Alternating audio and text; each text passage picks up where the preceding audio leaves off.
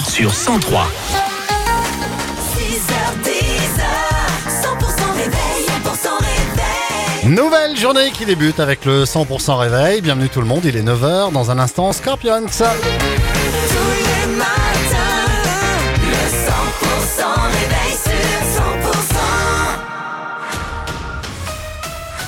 L'info de votre région, c'est avec Pauline Chalère. Bonjour Pauline. Bonjour Fred, bonjour à tous. En ce lundi, les agriculteurs maintiennent la pression. Dans le Gers, la coordination rurale appelle à un rassemblement en ce moment à l'occasion du conseil d'administration du groupe Vivadour.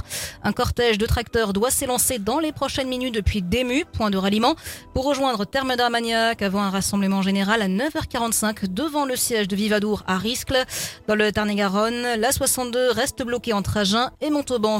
Pendant ce temps-là, le salon de l'agriculture se poursuit à Paris.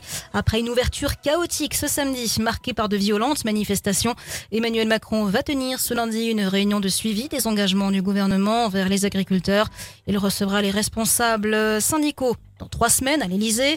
Le projet de loi d'orientation agricole sera présenté le 20 mars en Conseil des ministres. Hier, Gabriel Attal a fait une visite surprise au salon, dénonçant un cirque médiatique du leader du Rassemblement national, Jordan Bardella. Aujourd'hui, ce sont les Républicains qui seront présents.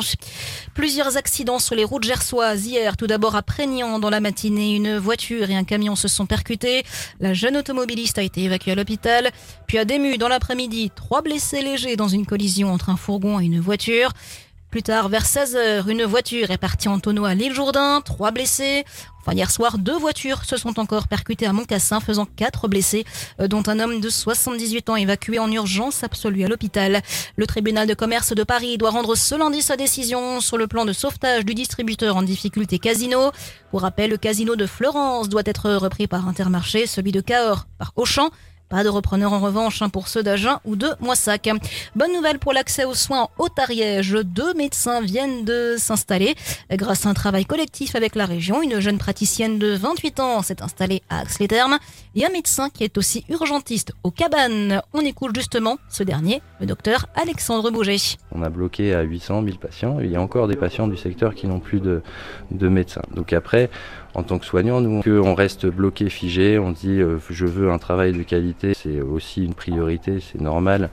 Et donc j'assume euh, de ne pas prendre en charge plus de patients euh, bah, sous la pression et on se dit bah, je vais essayer de, pousser un petit peu, de voir, euh, de prendre en charge 1200, 1500 patients pour répondre au mieux aux besoins localement. Mais évidemment le risque, rien n'est parfait, ça a des conséquences. Les propos recueillis par Jacques Desjans.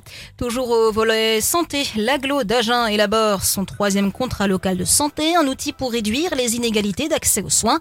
Pour cela, la ville souhaite recueillir et identifier les problématiques de santé des habitants à travers un questionnaire à retrouver sur le site de la mairie d'Agen.